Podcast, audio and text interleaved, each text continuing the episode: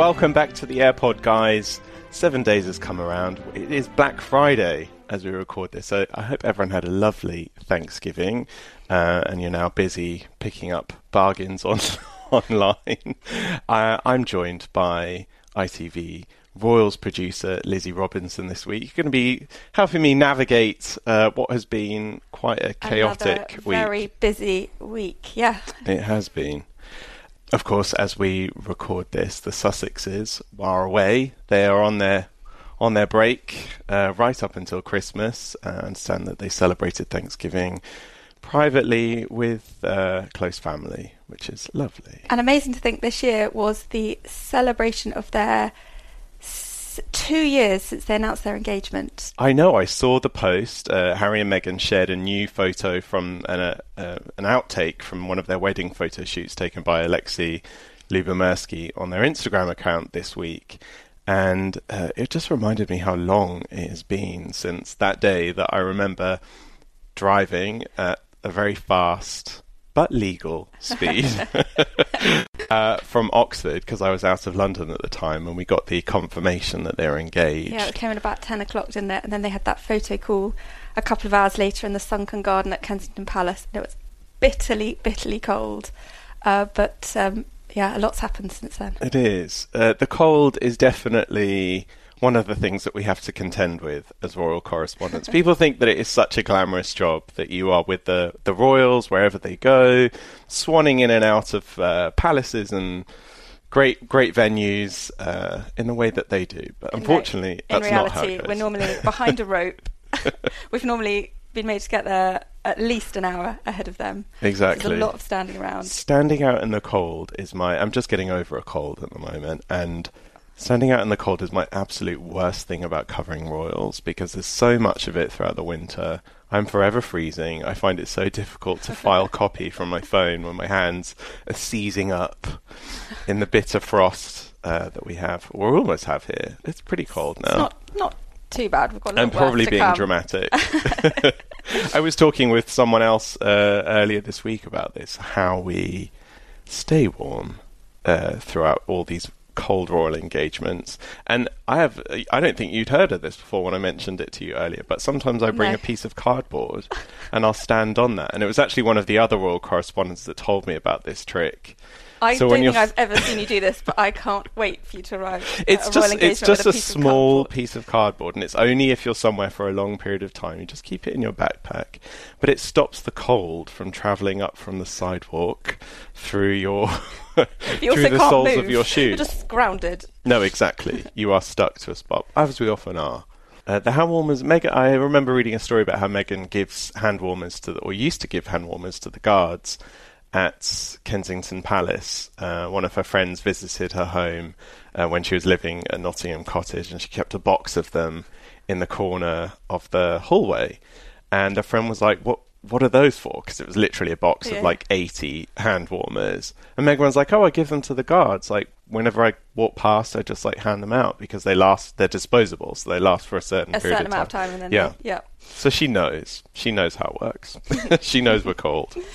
yeah. We've got a lot, lot worse to come, I think. Yes, uh, but it has been a busy week. Coming up on the show, we're going to talk about uh, President Trump returning to the palace uh, when the Queen hosts a reception for NATO leaders. Yeah. Uh, that has been announced. We've got a full schedule from Buckingham Palace. Uh, Prince William is heading off to Oman and Kuwait for a four day visit that begins this weekend. That's his first time in both countries, so we're going to be breaking down what he's going to be up to out there. And we're going to be deep diving into the effect that Prince Andrew's departure from his public duties have had on the monarchy because the dust has far from settled. There's been a lot of a lot of fallout this week from charities and initiatives that he's involved in um, that we can look at. Mm.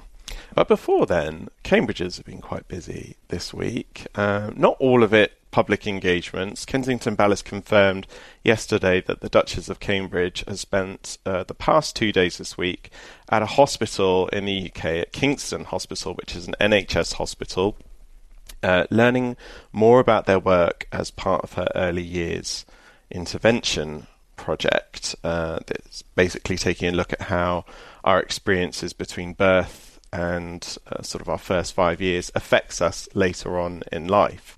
And this is all part of a bigger project that she's been working on for, I want to say, a couple of years now. Yeah, she her work around early years development and supporting children and their parents. She's she's worked a lot on this in recent years, and she's spoken about how this is her real commitment that she has, you know, with her royal work. She's really committed to this, and she's spoken about wanting to make a difference on a generational time scale.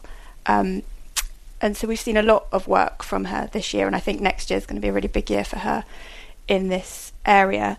Uh, so yeah, she went to the maternity unit just to for a couple of days uh, to to learn more. Um, it was sort of private visit, background work, which they do quite a lot of.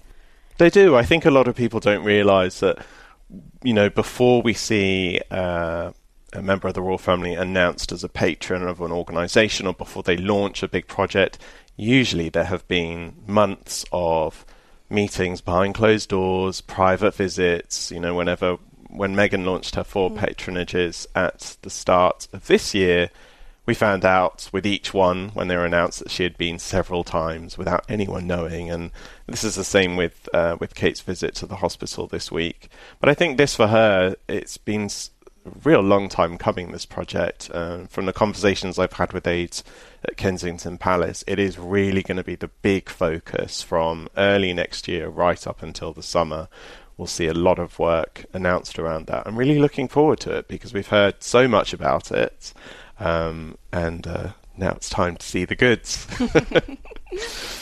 and Prince William was very busy this week too. Uh, he had a visit, uh, all part of his Heads Up initiative, uh, which is really focusing on the subject of mental health amongst men, particularly men in their 30s and above in the football or soccer community. And yes. so he visited West Bromwich Albion, which is a football club, soccer club here in the UK, uh, where he spoke with a lot of the players about um, to- toxic masculinity and the pressures of social media that even older men face as well, particularly older men in the public eye he had a conversation with one of the players there about uh, the criticism that they receive on social media, asking it does, does it bother them, and uh, you know they spoke about sort of that, that pressure that they feel to sort of react in a very macho way when actually sometimes this stuff hurts and it's okay to talk about that. Yeah, I think where we were talking about you know Kate's commitment around early years development, William has really sh- put a lot of time this year into uh, mental health and particularly men's mental health. And this Heads Up campaign is a partnership that's been created between the Football Association and his mental health project Heads Together. And it's trying to use football as a way of getting men to talk about their mental health and, and open up. And he spent a lot of time this year uh, visiting different projects and different clubs, um, meeting different people, and, and getting them to try and talk about uh, mental health. It's great to see that continue because I think sometimes it's very easy to launch a campaign and sort of that's that. Move on to the next yeah. thing. But I think that this has been really consistent and I think we'll see him continue like this throughout the football season. Um, and it's clearly having a, an impact because uh, when you look at the comments on social media when uh, the football club post their videos or when the FA Williams, of course, president of the Football Association, and a big UK, football fan, and a big, a football, football fan. fan. So I think it, it is a natural fit, and what he's doing really seems to be resonating with the fans, the players, and people around the UK. I think even outside of the sort of like older male community, uh, these are words that kind of resonate with everyone. And I think it shows the kind of impact that working royals can have when they decide to really highlight an issue mm-hmm. you know, and focus on it and bring it to to people's attention. Especially one that I think that they personally connect with. Um, and that's why it's so important for them. I think that's why when we look at the kind of gamut of philanthropic interests that all of the younger royal member family members have, they all have much less patronages. They work on less projects than yeah. we see.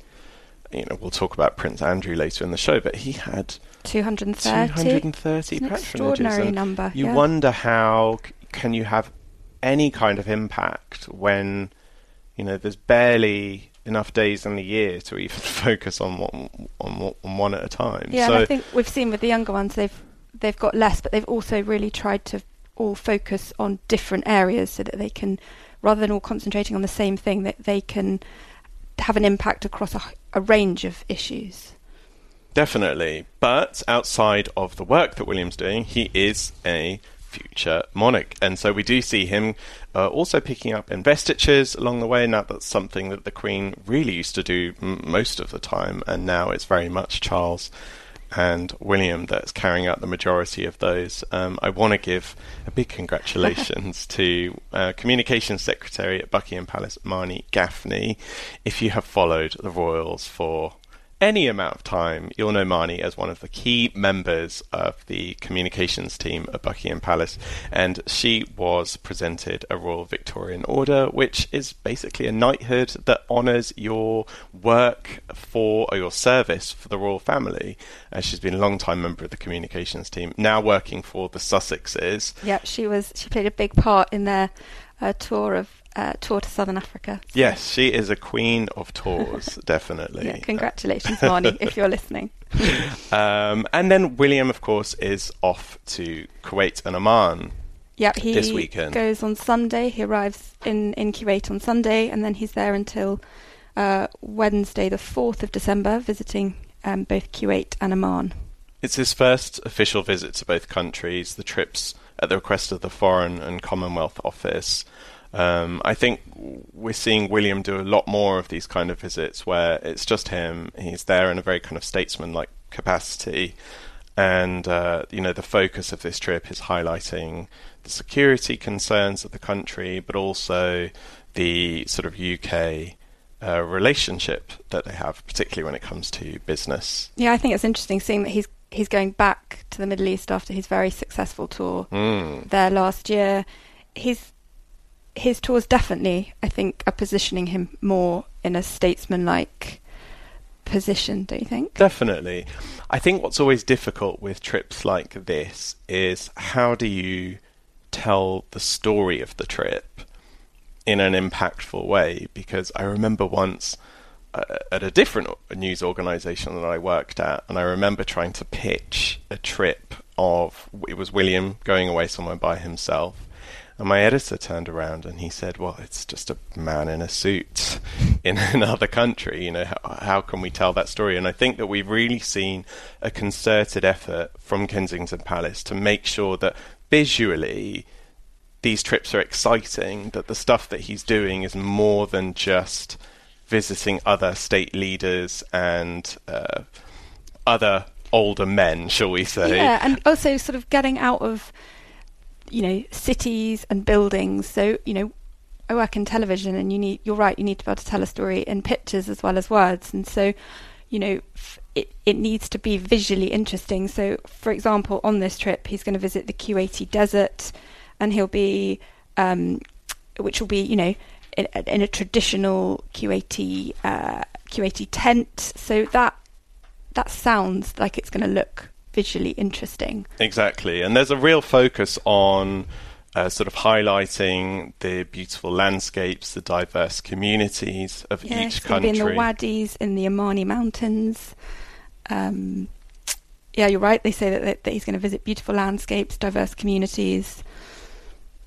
And of course, and not only is he doing following an itinerary that's set for him, I think we see some things in there that are also a reflection of what he's interested in. So uh, he, will be talking with uh, with leaders about Kuwait and Oman's plans to conserve environments and natural habitats. And so again, that kind of ties in with his own personal conservation interests. And of course, back here in the UK, it is not quiet because the Queen's going to be hosting a reception for NATO leaders at Buckingham Palace on the 3rd of December. That's to mark 70 years of the alliance. There's leaders coming in from across the world uh, for NATO. Yes, uh, the U- UK is one of uh, NATO's 12 founding members. Uh, London was the home of its first headquarters, so it's a natural fit. We will, of course, see uh, Donald Trump, the President of the United States, visiting as well. So it will be very interesting. I thought uh, quite punchy that he attacked the alliance recently, describing it, I think, in a recent tweet as obsolete and dis- disproportionately too expensive and unfair for the US. So that might make for quite Might- an, an interesting couple of days. But I think one of the interesting things is the reception that the Queen will host, like you said, on the third.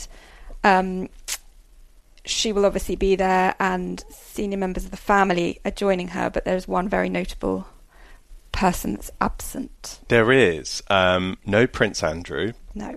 And I think this will be the first of many instances where his presence would normally be expected. You know, he's the son of, of, of, of, of the current reigning monarch. He was involved in the state visit very prominently.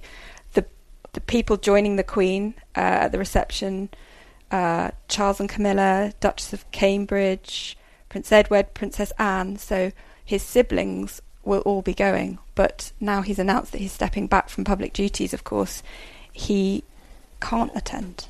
And of course, there will be other absences, but Prince William, as we know, is on his four day visits, and there's no way he can be in two places yeah, at once. but the Duchess of Cambridge will will be attending. Exactly. And the Sussexes are on official leave at the moment, so there are no expectations for them to be there. I think it's quite normal. We've seen members of the royal family on absence, uh, on, on their own personal Yeah. leave in the past. And we know they're away, so that they're, they're not even in the country to attend. It's a long time trip that they're on. I think we're really going to see them away until Christmas, Yeah. as far as I'm aware. Which good for them. I remember having a conversation with uh, with one of their aides, and I was like, I know they're going to work. I know they're going to end up working. And they said no, they actually really quite welcome the break. They need it. Yeah, and and probably being away and back home for Meghan in the US. Exactly. And we're going to take a little break of our own, but when we come back, we'll be diving into the Prince Andrew saga and just see how it's affected other members of the royal family and how the weeks ahead are looking as well. Well, it's been just over a week since Prince Andrew announced that he'd be taking a step back from his public and royal duties. Um, but as I mentioned earlier, the dust has far from settled. Lizzie, I don't even know where to start, to be honest. I. I thought last week would kind of be wrapping up the reaction to this and sort of we would move on and the subject would really kind of become a thing of the past. But as the days go by, we now have a new documentary coming from the BBC on a show called Panorama. One of Epstein's accusers, Virginia Roberts, has given a uh, very in depth interview uh, covering a lot of the allegations against Prince Andrew. And that will no doubt give this story more fuel. Yeah, that Um, will air on Monday at nine o'clock. We've seen a very short clip so far, um, but the panorama was due to only air for half an hour uh, on Monday evening, and we found out yesterday that that's been extended now to an hour. Uh, so uh, we know it contains an interview with Virginia Mm. Roberts. So And for, for you know for, for background, this interview actually took place before Prince Andrew's Newsnight interview, uh, the infamous interview. Now that I think clips of that are still aired every day. every day it's in the papers here. Every day. It has dominated the front pages. Um, so this interview took place three weeks before that interview. Of course, now as a result of that interview, I believe uh, that the show has gone back to Ms. Roberts uh, to speak to her once more. Hence why we're now looking at a longer show. But I think that this will not be a chance, not only be a chance for her to tell her story, but perhaps also to address some of the accusations that have been made against her in the past week. Um, now, you know, we could talk about that for, for a long time, but I mm-hmm. think that the bigger picture here is that this isn't something that just affects the Yorks or Yeah. Prince Andrew. This is something that has had a huge knock-on effect on the royal family. We've seen polls in various news organisations in the past week suggesting that this has had an effect on the reputation of the monarchy in this country. It has changed the way certain people feel about supporting the royal family. Of course, the royal family is taxpayer funded here in the UK, or part taxpayer funded, and you know that doesn't look like it will change too. As, as, as you know, as we stepped in here, I think you were receiving emails from different organisations that Andrew's been affiliated with, Yeah, what we denouncing him. Saying earlier, um, Prince Andrew is patron or involved in a, a huge number of charities. I think around more than two hundred, and um, you know every every day this week or most days this week we've heard from various charities saying that uh, following his announcement that he's going to be stepping back from public duties, that he has uh, either resigned or the decision has been made that he'll step down as patron of um, charities. And as we came in here to record this, we heard from another one called uh, the Golf Foundation, which is a charity that helps young people enjoying the benefits of golf. Um, and they, they announced that he would he would be stepping down as. Uh, they said that the Board of Trustees of the Golf Foundation has taken the decision to end its association with the Duke of York as patron of the charity, and that's just one of a, a mm. list that we've. I was going to say week. that I have probably read that sentence in a, good sort of fifty or so emails in the past week. Um, and there's some of you know there's some of these charities that he uh, inherited uh, the patronage from uh, other members of his family. There's one here called the Outward Bound charity, and uh, he, he became patron of that early this year, taking on the role from his father, the Duke of Edinburgh, who'd held the role since 1953. Mm. So it's been it's been in the family for a very long time, but he's resigned from that, and that's just one of a list. You know, Royal Philharmonic Orchestra, the English National Ballet, Action on Hearing. He stepped down as the Chancellor of a university. Um, some of these charities have said they've met with him personally to discuss it. Yeah. Others say they've met with his team, but um, I think the big loss here for a lot of these charities is that you know, we've spoken on previous uh, episodes of the podcast about the impact yeah. it has having a royal patron. Um, you know, whilst it may be one visit every other year, that one visit is enough to have a snowball effect when it comes to donations and just increased exposure, yeah. Traffic on the website, whatever it is. And I think it's such a shame that there are 200 plus organizations that now have lost that ability to be as visible as they once were. And, you know, we're at a time when the Queen is reducing her number of mm. patronages. Mm. So this also puts pressure on other members of the royal family to take on or potentially take on more because I would imagine that a lot of these organizations, you know, the English National Ballet, for example, aren't going to be without a royal patron for long, but it's then figuring out who picks that up. Yeah, because as uh, we were saying, it is it is a lot of work. You know, the, the work that goes on behind the scenes, the visits, and you know, as we were saying earlier, them not wanting to be have too many patches and spread themselves too thinly. Mm.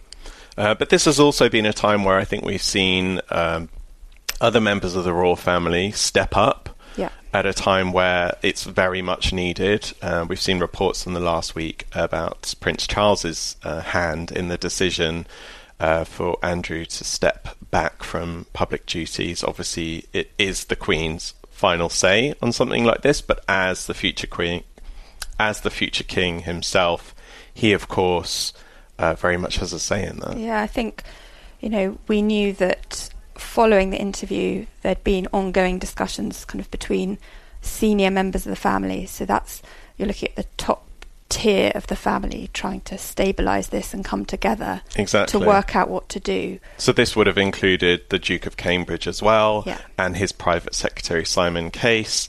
I would have imagined that all of the senior private secretaries would have very much been involved in this. Uh, but as you say, it, you know, the the Queen is still uh, the monarch, and it would have come down to her. But it, it is showing them all coming together and working together to, to do what's best for for the future of the monarchy. In some ways, I would imagine that what's happening right now does somewhat align with the vision that Prince Charles had for the future of the royal family. Anyway, it was you know it was widely reported. I think it was in 2012 that he was very much in favour of a slimmed down royal family uh, really with just focus on, I guess, the sort of top five or six members of the royal family in terms of hierarchy.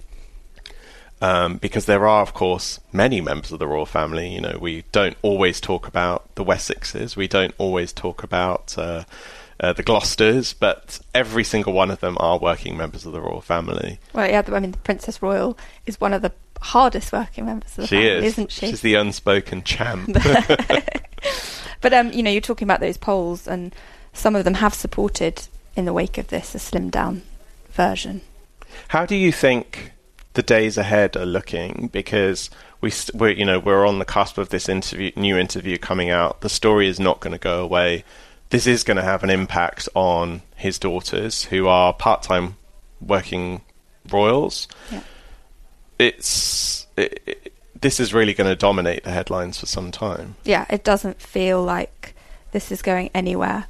Um, you know, from the, the charities, like we were saying, uh, every day there's announcements of changes of patronage, and then you know his his own personal initiatives. You know, his pitch at Palace. We've seen uh, sponsors pull out over the last few weeks. Mm. There was an announcement that you know that he'll while he'll still be involved in pitch it's going to have to operate as a private initiative and separate to the palace. But I think that still remains to be seen whether he can make that work privately yeah. and whether, you know, with all these big sponsors pulling out, whether whether that still can operate. Well, the pitch pitch at Palace initiative was great. You know, it supported young people, young entrepreneurs who were looking for in- investments or funding yeah. for fantastic business ideas, and it was a really great initiative. But as you say, without those sponsors, there's really no point in running it. Yeah, I mean, we've seen, you know, the, the founding, one of the founding partners, KPMG, they're not renewing their contract. We've heard from Standard Chartered, Barclays in the last week have pulled their support in light of the current situation, which leaves very few names that are still sponsoring mm. it. So they're now going to have to find more people to and this is this it. is something that Andrew wanted to continue doing. I think, in fact, when I recorded last week's episode, I had referred to a trip that he was planning to take to Bahrain. Yeah. Uh, it for the Pitch at Palace initiative, and that was something that he wanted to continue, despite everything that had happened. To him, it was private work, so it didn't come under the category of sort of public royal duties, and so he wanted to continue doing that. I ended up removing that from yeah. the podcast because as we were going through the edits, uh, it was announced that he would no longer be going. Uh, it was also announced that Amanda Thirsk, his private secretary, had resigned from her position, or some reports allege that she was forced to resign. But I think suddenly we're now seeing everything fall apart for him. Yeah, but I think the the interesting thing is about the royal family is there's always business as usual, particularly for the Queen. You know, within minutes of that statement coming out last week from the Duke of York. She was out at an engagement. She's been at an engagement this week, looking, you know, very cheery and engaged as she always does. She's a the absolute professional. And you know, William's been at an engagement. Kate's been back at work. They they are all carrying on business as usual and, and getting on with it. And they've ridden out storms like this in the past. And exactly. It seems like they're going to attempt to do exactly the same thing here. Well, the British royal family is very much the kind of backbone of our country. We need our queen to be yeah. stoic. Uh, we don't want to see, you know, I think while things may be clearly falling apart for Prince Andrew, we don't want to see that have an effect on the rest of the royal family because if it does, the results of that could be devastating for for years to come. And I think one of the, the things that was picked up widely this week was Prince Charles arrived back in the UK from his tour abroad to New Zealand, which was, you know, he was out there. I laugh because I know I, I love this story. he was out there doing, you know, highlighting great causes, mm. climate change for one, which is obviously a particular concern for him, and that all got slightly overshadowed by the Prince Andrew Newsnight interview, but he flew back and went straight to Sandringham, which is where his father, the Duke mm. of Edinburgh, lives most. A visit year. that was described as an emergency summit to sit down with Andrew, and then it transpired that it was actually a meeting about organic farming with something completely separate to all of this, which does again highlight just how much work does continue for the Royals. You know, nobody stops for a minute. You know, the Queen, as we spoke about earlier, will be host- hosting this NATO reception at Buckingham Palace. Uh, the people who I feel really feel for are the Duke of York's daughters because I think that these are two young women who work very hard. They have full time jobs, and on top of that, they also work as part time working royals. So they have their own patronages. They do their own charity work. They're very much involved in, in their own initiatives. And you know, Princess Eugenie was out on the night that Prince Andrew's statement came out at a fundraiser for an elephant organisation. but I think it's great to see them kind of out and about still. I actually very randomly uh, was sat a few tables away from Princess Beatrice and Edoardo at a restaurant in London this week, and she looks she looked well, you know, and I think it's great to see them putting on, I guess, a brave face and not letting someone else's problems overshadow their own lives. You know, she's going through a really great time at the moment. She has a wedding coming up. But there's still so much to celebrate within that family. Unfortunately, that doesn't include their father. Yeah, I mean, both the girls, actually, Prince Beatrice and Princess Eugenie, have both been photographed out and about in, in London or arriving at Royal Lodge, which is where Prince Andrew lives. One thing we do know about the Yorks is that they're incredibly supportive of each other. And, you know, even though Sarah Ferguson and Prince Andrew haven't been together for many years, they've always shown a united family front. So I suspect, but probably behind closed doors, they're massively supporting him while he's going through this and each other. Absolutely. Well, not even behind closed doors. We've seen Sarah Ferguson post twice on Instagram around the time of Andrew's Newsnight interview that she was very proud of him. That she was with him every step of the way which is great. You know, I think she was very much criticised for that, but listen, you don't know how that situation would be for you as uh, the mother of two daughters with still living with the man that is kind of at the centre of this controversy. And I think that it's very easy for us to judge from the outside, but of course it's very different within within the kind of family confines. Yeah. This all said, there is still so much going on in the world of the Royals. I actually had a really lovely uh, outing this week uh, for the Diana Awards. It was a night, it's an inaugural celebration they have, uh, and they had uh, hired out a venue in Greenwich in southeast London. Mm-hmm. Is it southeast London? Mm-hmm. I should know this. I live across the river from it. Um, and it's a night that celebrates uh, 20 young leaders from different parts of the world and the humanitarian work that they're engaged with. And it was possibly the most inspiring event I've been to in the past year. And you know as well as I do, we go to a lot. Yeah, we but do. Some of these kids were as young as 11 years old. Wow. Starting up their own organizations. I sat with a really impressive woman, Muna Hassan, uh, she was sat at my table, and from a young age, she really pushed for the conversations about FGM, female genital mutilation, in the UK outside of countries that we usually associate with it, uh, because of course, even over here, it is a widespread issue. I think 20,000 women a year are, are, are at risk in this country of that. And she started an initiative that started the conversation about FGM in schools amongst girls in the UK. Uh, particularly, she was uh, based in Bristol. Uh, she started an organisation that now focuses on that. They also speak about uh, domestic violence, other women's issues, and these are kids that. I mean, I almost feel like I'm patronising them by calling them kids because I was a kid and I was doing kid things, but these are kids that have dedicated their lives to helping others. And I think the Diana Awards, as Princess, you know, set up in her name, she was very much a champion of young people, much like William and Harry are now. Diana said that young people were the future, that they are our future voices. And this night honoured 20 of them. Uh, Charles Spencer, her brother was there, uh, spoke very warmly about Diana and the work that she had done. Uh, had a really nice conversation with him, just about sort of how well Harry and Meghan have been doing in terms of championing young people. Because I think more than any other member of the royal family, they have really focused on youth. So if you do want to know any more about that, and I encourage you, if you want a few feel-good stories for your Thanksgiving weekend, wherever you are in the world, uh, do look up Diana Award. Just uh, give it a search; it'll be the first thing that comes up. Uh, really amazing stories there. Lizzie, it has been such a joy to have you with Thank me. Thank you for having me again. Week. I hope that next time you're here, we can talk about something a little bit more positive. or maybe something more festive. Exactly. Uh, the royal calendar for the weeks ahead looks pretty quiet, and that's quite normal.